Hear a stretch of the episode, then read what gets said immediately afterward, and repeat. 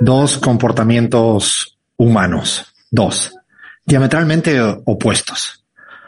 Uno es, a ver si nos ponemos en situación, es una, una comunidad de vecinos.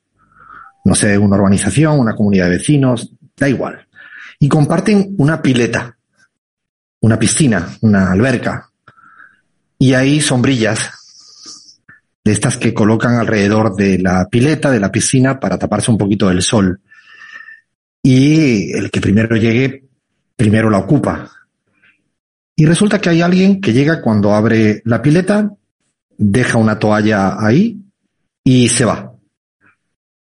Y a las cuatro horas llega esa persona que había dejado una toalla ahí, debajo de esa sombrilla, y encuentra a una pareja de dos personas mayores sentadas en esa sombrilla, leyendo tranquilamente, porque habían visto que durante mucho tiempo no había nadie y se arma una trifulca.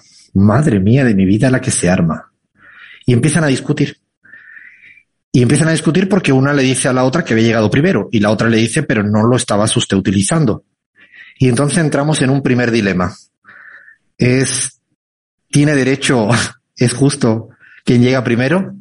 ¿O es más justo quien está más tiempo? No sé, me quedé pensando en esa bobada.